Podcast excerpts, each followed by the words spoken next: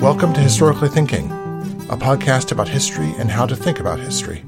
For more on this episode, go to historicallythinking.org, where you can find links and readings related to today's podcast, comment on the conversation, and sign up for our newsletter.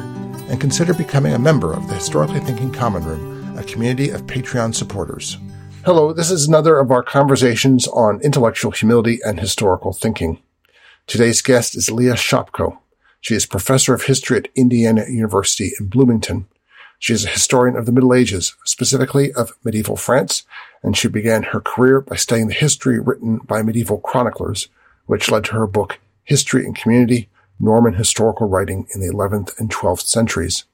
Since then, she has also edited one of those historical texts, The History of the Counts of Guines and Lord of Ardres, Interest in medieval historiography morphed, naturally or unnaturally, depending on your point of view, into an interest in the pedagogy of history. She has written numerous articles on the topic and was the founding co-director and principal investigator of the History Learning Project at Indiana University. Most recently, she has combined both of these interests in her book, The Saint and the Count, a case study for reading like a historian, which she and I discussed in episode 203 of this podcast. This is her second appearance on Historically Thinking.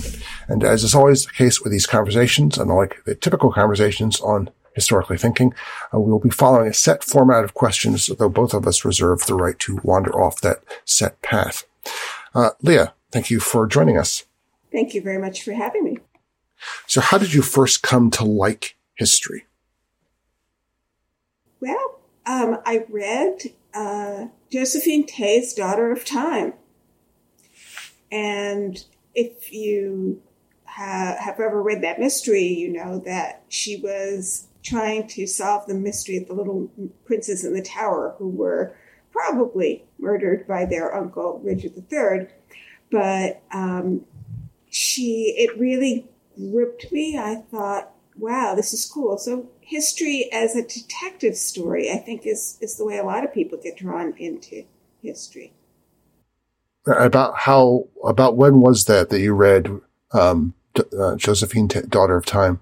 I have to admit that I was a monomaniac because I read it in high school. Mm-hmm. And um, I knew, I thought at that point, oh yes, I want to be a medieval historian. This is not a typical story. Most people stumble into history later on or are drawn into history later on. Um, but it had some real advantages because when I decided I not only wanted to be a historian, but wanted to be a medieval historian and got to college saying that, my, um, I was immediately advised that I needed to have Latin, French, and German. So I actually took them in college, which was tremendously helpful when I got to graduate school because I'd already very, done the languages. Saves a lot of time. I, I often think that probably the medievalists should just not be allowed to actually do anything other for two years other than just study languages? Well, I was fortunate that I had excellent French education in high school, um, 6 mm-hmm. years of it. And um, so I didn't have to do French. German was a surprise. um, so that's a very, that is a strange story because not you basically at the moment you decide you went the moment you decided you liked history, you decided to become a medieval historian, you went off to undergraduate, already as an undergraduate, deciding to pursue a doctorate in history. Sort of. That, I, uh, I, yeah. My undergraduate major uh, was in history and medieval studies. Okay. So you were an early, you were a very advanced specialist. In a sense. I'm not sure, you know, the thing is, it's sort of like teaching children to read. You can teach mm-hmm. children to read at four, but mm-hmm. the kids who learn at seven or eight read with just as much facility by the time they're nine. So, uh-huh. you know, it, yeah. it, it's helpful in some ways, but I don't think it actually puts you that far ahead of the, the crowd, as it were. So you ended up uh, focusing on um, northern France. Is that mm-hmm. right? I mean, that's, that's your scholarly interest. And, um, so when did that develop? When did you develop this sort of focus on northern France? And then qu- quickly, as I, looking at the CV, you quickly developed an interest in focusing on the historiography, on the kind of history that Norman, you know, chroniclers, monks were writing about the, their, their people. Mm-hmm. So I was very interested in literature mm-hmm. and thought that I actually couldn't do it. And I remember saying to my undergraduate advisor, who was wonderful, um, Jerry Bond, um, and he worked on Provençal poetry, that watching him analyze a poem was like watching a magician pull a rabbit out of a hat. I could see the hat. I could put my hand into the hat. And I remember saying to him, but I can't find that rabbit. and um, so, you know, now it, it, seemed, literature seemed very mysterious to me. Um, but I loved it. I love story. I think that also is what draws a lot of people to history is that history's narrative, it's full of stories. And so reflecting on it, I don't think this was a conscious decision, but I think I was drawn into historiography because it's a combination in many ways of history and literature. And so I bring to my analysis of chronicles some literary sensibilities, although I will say this there are lots of people who work on chronicles and some of them work on chronicles from the lit end and some people from the history end. And when I'm reading somebody's work, I can always tell which end they're coming to it mm-hmm. from because basically I'm a historian in the way I think about things. I'm not a literature person. Mm-hmm. So could you explain that a little bit for, for listeners who might not understand? What distinction do you see uh, between the two? Ah, so if I can pull Sam Wineburg in, Sam Wineburg is a cognitive psychologist who studied how people do history, and he's done an enormous number of uh, think alouds with people where he'll have them read uh, materials and comment about how they're thinking about it. And he's had historical experts do it, he's had students do it, he's had uh, people, scholars from other disciplines do it. And our approach to the text is fundamentally different, is what he found. So he gave a text to a literary scholar who read through it, did the think aloud, got to the end, and said, Oh, that's who's writing it. I think literature people are interested uh, sometimes in the same things I am, in the way things something is put together, but in the kind of story that's being told. They're less concerned on the whole with the environment in which that story is being told, the people to whom it's being told, the work that that text is doing in the world. So when people write a history, they're, they're not just writing it because they're interested. They are interested, we hope. Otherwise, it's terrible.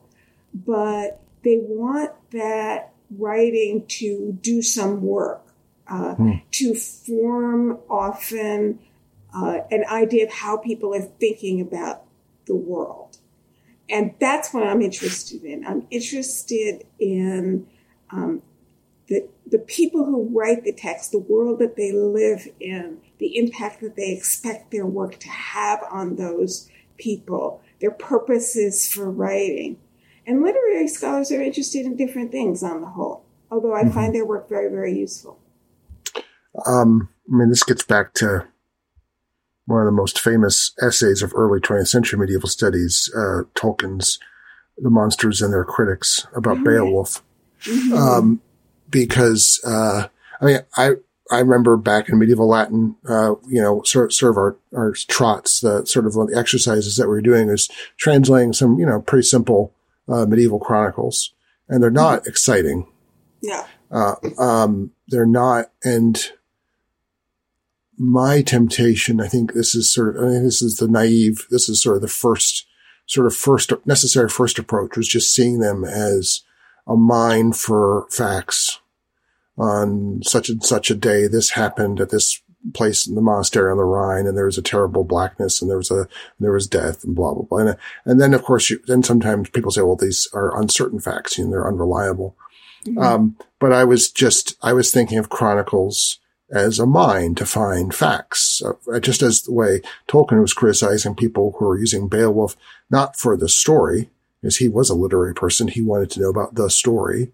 They were looking at it as a mine of what it was early medieval culture like, um, which is always, you know, I, at least when I read Beowulf, that's my first, that's exactly, the, that's exactly the question I'm asking myself, uh, cause I'm not a literary person. I think that's what you're, you're driving at too here.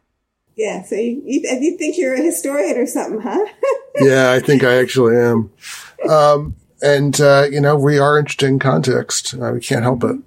Um, but I was thinking that uh, one of the problems when you're a grad student and you're reading these chronicles is at the same time you're being inculcated into a very different way of doing history, and uh, none of these chaps who are writing the chronicles uh, have read uh, have ever read anything by by Hegel or von Ranke or you know or you know any of the great uh, French historians of the, the Annales school or on and on and on. So it's really, you have to, you're recovering a very different historical sensibility when you approach them. And I would think that it's kind of almost doubly hard uh, being shaped as you are in one sensibility and one sort of, um, dare I say, pseudoscientific or semi-scientific approach, and then approach, and then going to a very different way of approaching history. I think that's true, but um, part of reading them is asking the question, what are they trying to do? And asking it from the perspective of recognizing that these are smart people. And I mm-hmm. think as a medievalist, that's one of the things that, that is hardest to convey, certainly to my students, um, and perhaps to readers as well, that they don't do the things that they do because they're dumb. Yeah. Um, they're they're doing it in a way that um, makes sense to them. And when you're reading a medieval chronicle, you were reading the writing of of one of the most highly educated people in that world. Yeah. Um, because of all the people who know Latin, most of them are never going to write anything. Mm-hmm. So you have to you have to you have to sit with it and and think about it and try to figure out what this person is is trying to do. And sometimes that's more fun than others. I mean, there are certain chronicles that well, annals really that are just you mm-hmm. know this happened on this date, and this happened on this date, and this happened on this date, and you know you want to gnaw your arm off because they're so dull. Yeah, yeah, yeah. But uh, um, but at the same time, that fellow is trying to memorialize something. He wants mm-hmm. to remember, and which is one of the most. I mean, historians would say this, but the desire to have things remembered. It fills graveyard. It fills the graveyards with tombstones. Um, mm-hmm. it, it is a very powerful human need, uh, and he's able to take his his schooling uh, and that fundamental drive to remember and turns it even to a boring chronicle or uh, you know annal. That's that's really important. It is, but I also want to say that an awful lot of time, the things that they they write are really interesting, and sometimes they're funny, and sometimes they're hilarious. Um, in the chronicle that I worked out um, most recently, which is the um, uh, history, the chronicle of of uh, of um, Andres by William Andres. Um, there, I had been working with a printed edition um, from the uh, 17th century that had been created as reading for the training of priests by a French scholar, d'Achery. And I was looking at the manuscript from which d'Achery set his text. Um, and realized that he had omitted something. And I was sitting in the Bibliothèque Nationale, and when I figured out what he had omitted, omitted, I laughed out loud. People turned around and looked at me because the story that he had left out was a story of one of the monks at this monastery going to the abbot. There's a lot of tension in the monastery, going to the abbot and asking for permission to wear underwear what the heck? Okay. and the abbot says no. And the monk turned around and showed the abbot that he was being obedient. In other words, he mooned the abbot. You know, what the heck is going on here? Um, and I eventually wrote an article about it. But when something like that happens, I think you get down to recognizing just how completely the people who occupy these texts are humans like mm-hmm. us, doing weird stuff sometimes, sometimes being obedient and compliant, but at other times being their own weird human selves. And, and that is addictive. When you come across that, it's just, wow, this is what I want to be doing. I, I you've edited the text. I think you're the first person I've recorded one of these conversations with who's done that. Um, that's something that I don't, I guess medievalist, we learn from the medievalists learn from the classicists. Um, mm-hmm. or maybe they, or both were doing it at the same time, but it's not something that say a historian of early 19th century America does. Um, I don't think there's any need to do it, at least, or what, when they say they're doing it, they're not doing what you do. So could you briefly describe that? Um, I, I, have to, I have a reverential awe for it since uh, I think in medieval Latin 540, uh, a professor who I thought was very old at the time, but I realized is younger than I am now, had said that that was, that was the highest grade mark of scholarship was to provide an edited text for future generations of scholars. And so I've always, you know, I approach it sort of, you know, with a little, with a bowed and respectful head. Oh, you shouldn't. It's, it's, sometimes it's really tedious work. Oh, that I know. That's why I've managed to, that's why I very carefully avoided it, I think. Yes. So when, in the case of the text that I've edited, um, there aren't a lot of manuscripts, but I think what's important for people to understand is before the printing press, every copy of a book had to be made by hand. And what people who were copying the text were doing wasn't always what we would do if we were going to copy a text. That is, they weren't always copying it verbatim, although often they were. Sometimes they were just copying the excerpts that they wanted. Sometimes they would throw things in that interested them. Um, but um, in this pro, so my text has the text that I edited only has three and a half manuscripts. I'm sort of working on something that has about 11 or 12. And oh, cool.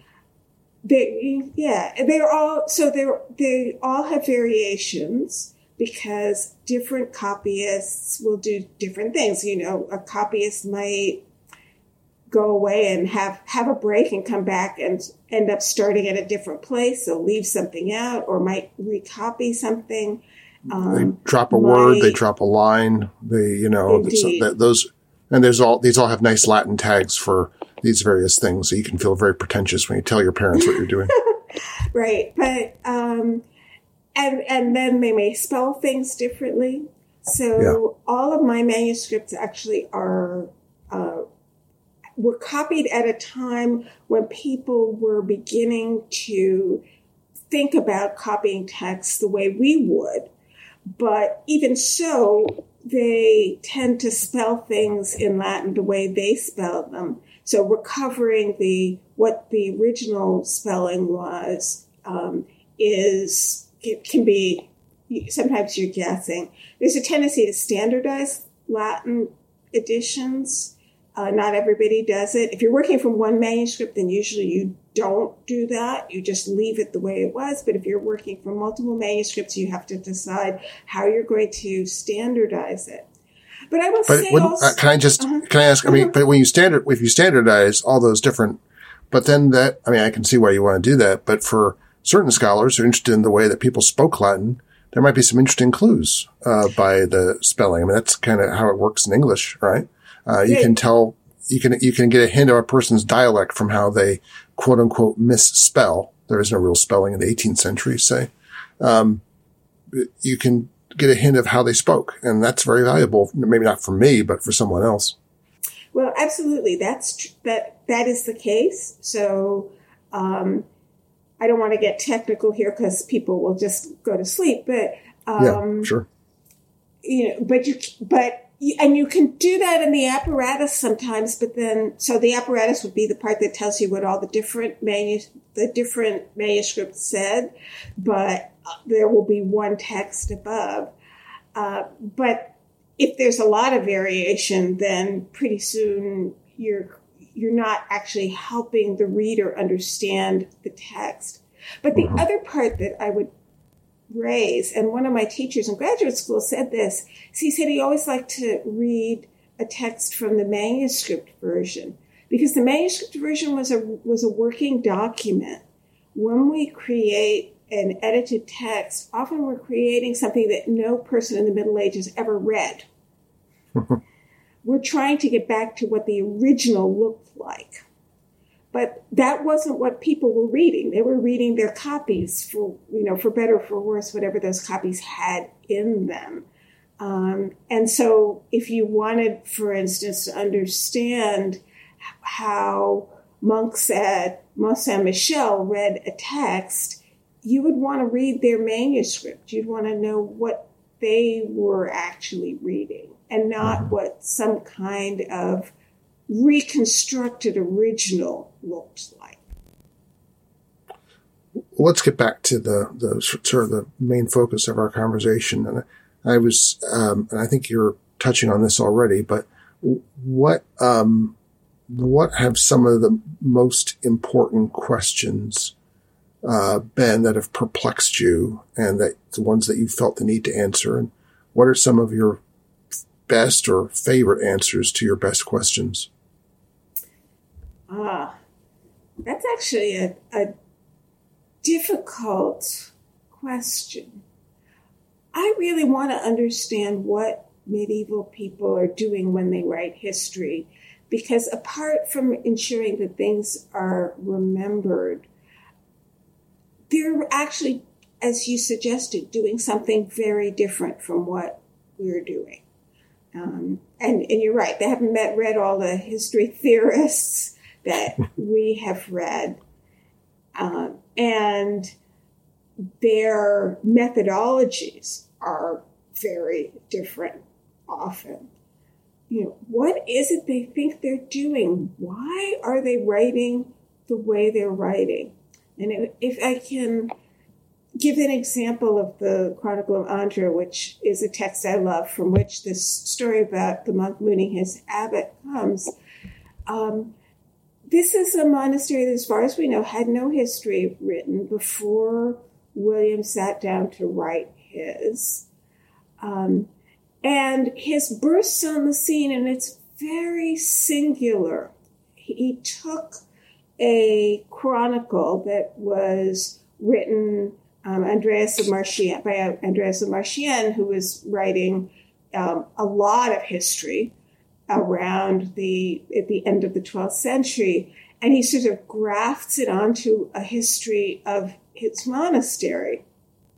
Um, and he includes the charters of the monastery, you know. So, what is he doing? And then there's a section in the middle where he bursts out into the first person singular, extended narratives about a legal case that he carried out in, in the, the papal court at the beginning of the 13th century.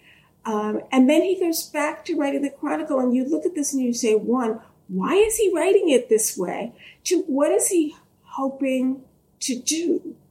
And I have some answers for that. I think that, um, and, and I think it's the legal case, uh, that he's providing materials for his monks if um, in the event that the case comes back to bite them, comes alive again, so that they have a record that they can draw on. If I looked at a different place, there would be a different answer. I think they're they're doing it for all kinds of reasons.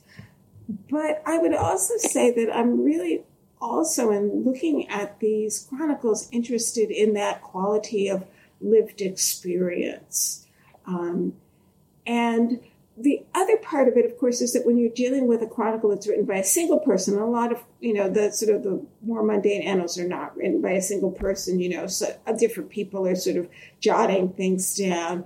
Um, and you sort of wonder why they're doing it. And one suspects that at a certain point they wonder why they're doing it because these things just sort of trail off. Um, you know, it's, it's contact with a, another person's mind across time. And I'm really interested in those minds. You know, when William is in Italy, um, he gets to see notaries in at work. And most medieval documents in Northern Europe are authenticated with seals. Um, but in going back to Roman times, notaries had made had made documents that had an official character. And he comments on that. He comments on the fact that the documents he's been working with don't have seals. And he says, oh, well, you know, in those days, the early 11th, the early 12th century, you know, only the most important people had seals and sealed their documents. So you shouldn't be surprised. And he said, but, but that doesn't mean that they're not valid because look at Italy you know, they have notaries, and these notaries create these documents, and everybody accepts them as authentic. You know, so it, it's a if you find a historian who's really interested in the world around you, it's just gripping. I'm not so sure that I'm actually that driven by questions. Mm-hmm. Um, it's beyond wanting to understand this world and to, to reach across time to somebody who's writing something and get a better understanding of that person and through that person the world that person operates in. Mm-hmm. but you do make arguments. I mean i've read them. Oh yes um, of course i make arguments. And so uh, they, and I, am just uh, we could take any of the one that you've any that you've read, but it's the sort of the recurring question on this um, in this series is um, what you know to use something from the the historical thinking rubric that I used to grade papers with. Um, what's when you write an argument, or it could be any one of your arguments. Uh, what's your awareness of, of limits? Um, what would make you change your mind about one of your arguments?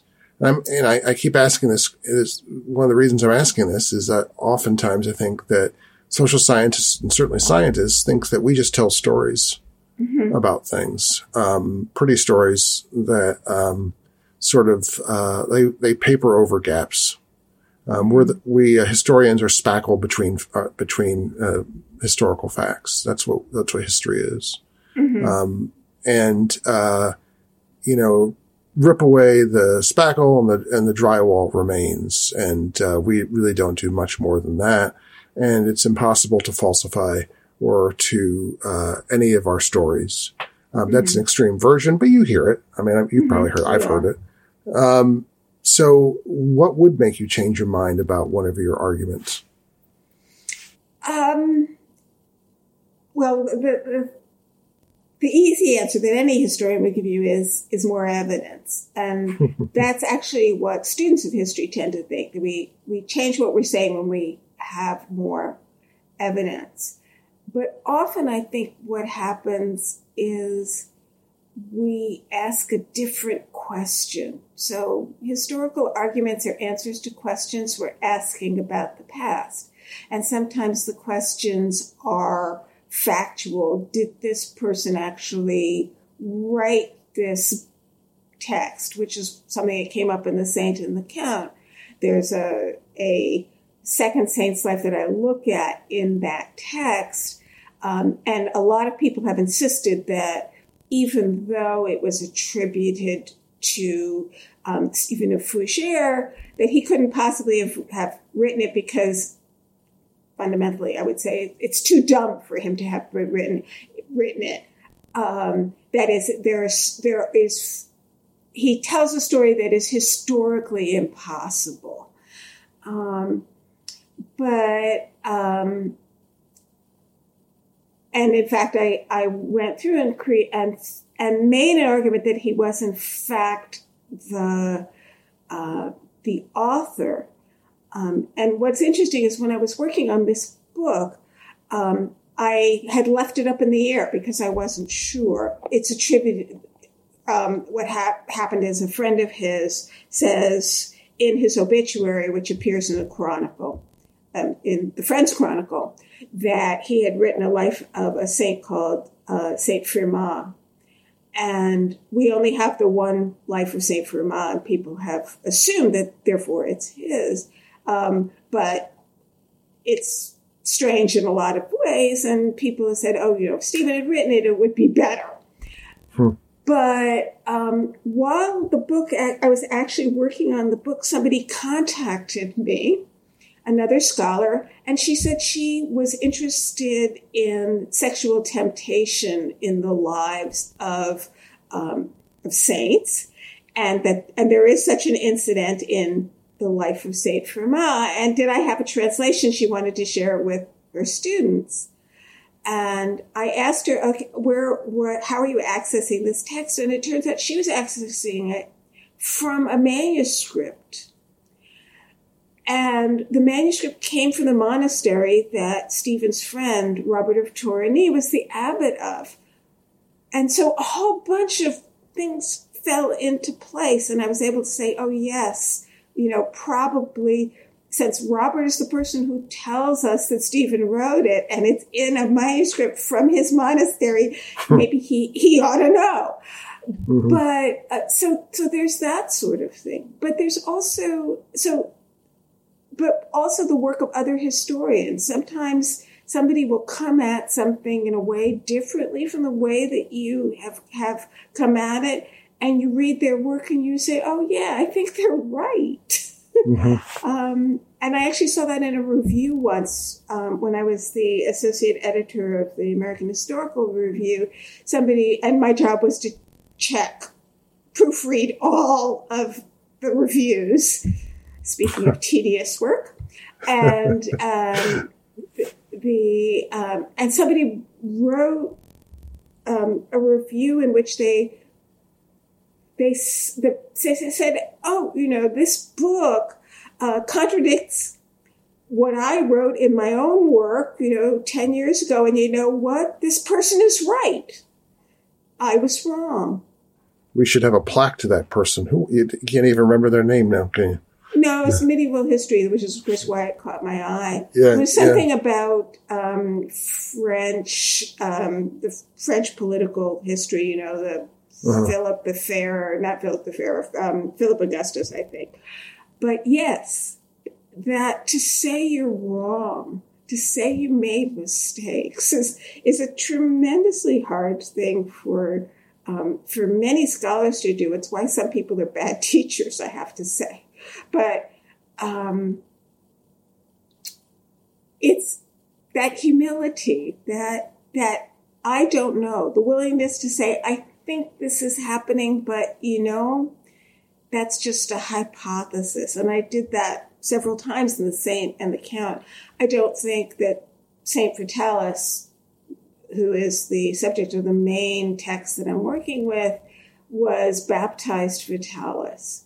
You know, he has siblings who have all these nice Anglo-Norman names but I have no evidence whatsoever. You know, I have to advance a hypothesis. I have to accept the possibility that, you know, somebody, somehow, somebody's going to come up with a baptismal record and yeah, he was baptized Vitalis. You know, you just don't know um, a lot of things.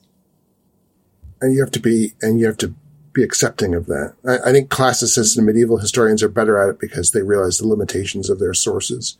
I don't see how a late 20th century historian could ever, it's really hard to have that state of mind, it seems to me. Well, I think we can be blinded by, by having a lot of evidence and convinced that we understand. Um, yeah, we don't have the luxury of an abundance of evidence for the most part. Um, there's new evidence coming out, and, and that's interesting, not in the field that, that I work with, but mm-hmm. um, the amount of scientific evidence that's coming out. There is an argument right now about the death toll of the Black Death, and the people who work on pollen studies are saying, you know, we're not seeing the changes in the pollen amounts that we would expect if, you know, a third to a half of the population of Europe died. Mm-hmm. I, I don't want to get into that particular fight at all. But um, there was, until the DNA studies came up, there was a big argument about whether medieval plague was, in fact, Yersinia pestis. And the DNA that they've that they have managed to dig out of the plague pits has confirmed, oh yeah, it was Yersinia pestis. And then you ask a different question, which is why is the mortality rate so very high in the Middle Ages when it is much lower, for instance, in the 19th century plague pandemic, which um, a lot of people don't know, but of course came to the United States. I think there were six deaths in Seattle of plague, something like that. And plague is endemic, of course, in, uh, the U.S. also case, I was just reading at the time, seven cases a year, but roughly. Um, and it's treatable by antibiotics. But in the 19th century, they didn't have antibiotics. Why did so few people die of it? And so it spawns new. Every time you make a mistake, you know, in some senses, it's the gift that keeps on giving for us as historians, because then you have to ask a different question, and you have to understand why you've made this mistake or what this interpretive um, dead end means. So that's kind of cool, I think. If you're if you're humble in the face of what you know, you get to ask different questions. You get to find out more stuff. Uh, to wrap things up, I wanted to be certain I went back to something that little breadcrumb you dropped, you said uh, that humility, that people, historians without a sort of intellectual humility and awareness of limits, uh, made bad teachers. And I think that's a nice place to um, to end this, um, since that combines uh, just about everything that you you think about. Uh, how, so, how is it that intellectual humility makes for a good teacher? Well, so our students provide us with evidence all the time of their learning and of their ability to think about things historically. Because ultimately, I think that's what we're supposed to be teaching them. We're supposed to be teaching them how to think historically. Um, to the degree that we lecture, we're demonstrating what we know. And we're presenting it as a kind of truth. There's a famous story that told about Fustel de Coulanges that, um, and it comes from his obituary, that um, at the end of his class, his students applauded him. And he said, Don't applaud me. It's history speaking. Now, I have a habit whenever somebody throws something uh, like that out, a reference to that I want to go and find what was actually said and where it was actually said. So I went and I dug out his. Literally, what I'm actually doing at this very moment, because I guess I was trained well. That's that's a historian for you. Yes. So I went and I I found his obituary, and there's something very interesting that is in the obituary, but the obituary writer goes on to say, but if a student would come to him and say, you know, well, I don't think that's the way things are. His response was, well, you know, you need to go and find the evidence, research it. It's basically an invitation. He invited his students to prove him wrong.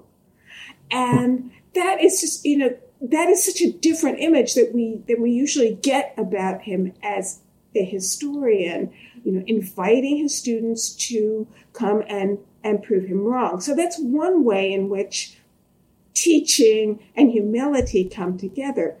But the other way is actually being willing to look at what your students are doing and say, I haven't taught them enough. Ha- hmm. they aren't really thinking historically. How can I change what I'm doing in the classroom so that they will get better at this, so that they will learn how to do this with a little more facility. And that means surrendering your position as the person who know. We've worked so long and so hard. You know, I'm 68 years old and I started doing this stuff when I was 17. You know, I've been doing it for a long time. you know, I'm heavily invested in being the person who knows. And yet, if I as, if I cling to that, I won't be as good a historian. I won't be as good a teacher. Um, and I and I will stop learning myself. And and I think that's critical. You know, if you stop learning, you might as well retire because you have nothing more to say to the world or to say to your students. Um, and so that humility, I think, is really about being willing to um, to recognize that we're still developing. Um, and so one of the things that Peter Seixas has said, who also writes about teaching and learning in history, is he doesn't like to talk about historical thinking as being comprised of skills. He likes to talk about it as being comprised of competencies. Hmm. Because a skill, you learn it and you do it, and that's it. A competency is something that you continue to work on and to get better at. Um, and and so, as a teacher, I want to continue to learn and to get better at it. Uh, although probably in a few years I will retire and I, I will stop that learning. But as a historian, I don't ever intend to stop that learning. I want to continue to learn to be better at what I do. And that means looking at what you've done and saying, yeah, you know, it was the best I could do then, but maybe I could do better now. My guest today has been Leah Shopkow. She is the author most recently of The Saint and the Count. Leah, thanks for once again being part of Historically Thinking. Thank you for having me. And thanks so much to you as well for being a part of Historically Thinking. If you like the podcast, then share it with a friend, or many friends. Vivian Lundy is our assistant producer. John Ruddat is our sound engineer. I'm Al Zambone, and I'll be back next week with more history to think about and to shape the way we think about the present.